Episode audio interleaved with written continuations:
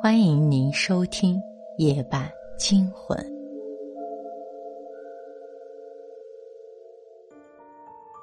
古池听得毛骨悚然，手中握着的笔差点滑落，连忙转头望向马开春，探问道：“大叔，这这是这是？”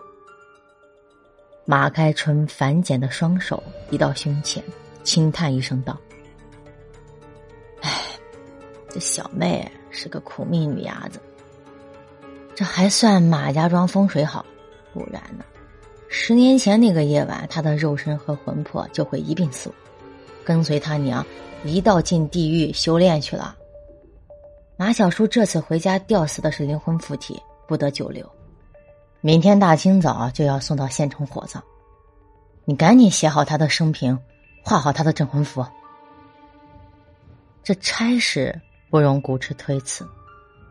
虽说他不甚懂得何为镇魂符，但他在一些地摊书报上看到过一些什么镇魂符啊、还魂符之类的图案，也便煞有介事的画了一张镇魂符，还学着道士模样，将陈纸搁在左肘上。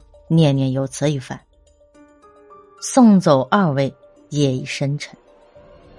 古池在院子里舒展了一会儿筋骨，又揉了揉太阳穴，才发现风停，雨未，空气里并没有一丝血腥味儿，植被和泥土的芳香，倒让他感觉心旷神怡，诗意浓浓。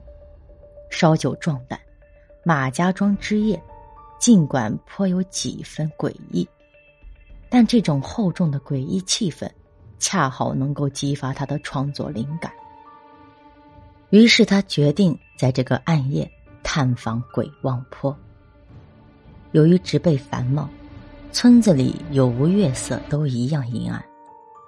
那些沿村的街道居住的人家，以前都是开店的，现在大多关门闭户，外出经商。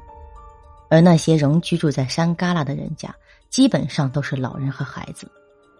远处山坡上，那些从窗口映出的微弱灯光，没精打采、迷迷糊糊，宛若一双双濒临闭上的眼睛，令人生畏。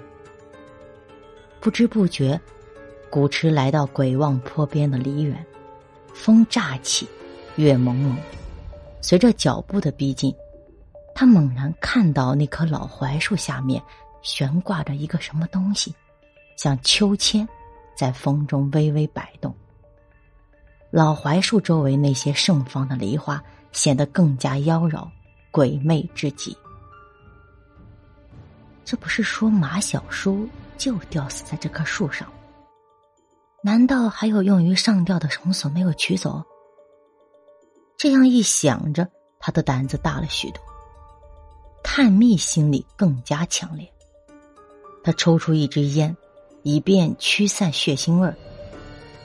可是，就在他点燃火机的瞬间，眼睛余光隐约看到，槐树下悬挂着的竟然是一颗人头，长长的头发垂直而下，随风飘动。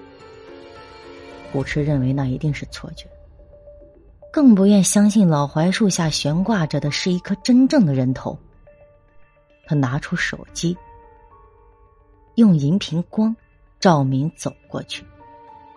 楚静一瞧，天哪！居然是一颗活生生的女人头。正下方的地里还有一滩凝结不久的血液。这古池一激灵，两条小腿肚子不由自主的抖个不停，吓得差点尿了裤子。他没多想啊，转身便往回跑。乡间泥泞小路，夜色漆黑一团，村宅小院不时传出狗吠猫叫。他跌跌撞撞跑了好一阵子，才踏上村街水泥道路。村街上没有行人，鬼气森森。他喘息未定的摸了把额角上的汗。却摸上了一手的烟灰。又走了一节村街，他蓦然看到路边有人正在点燃火烧着什么，火光中，能清楚的看见蹲在地上的是一个大男人，他的勇气总算大了些。走过去仔细一看，只见那个男人正蹲在路边烧纸，随风飘荡的翻飞的冥币灰，像一只只黑蝴蝶在夜色中飞舞，妖娆怪异。古池正想问他为何深夜在这里烧纸时，不料对方却抬起头来。此男子眉毛上挑，一双红肿的眼睛直愣愣的盯着他，满是憎恨，盯得他心里发怵。一路上，他仍想着那个人，那眼神像刀一样刻在他心里，令他胆寒心惊。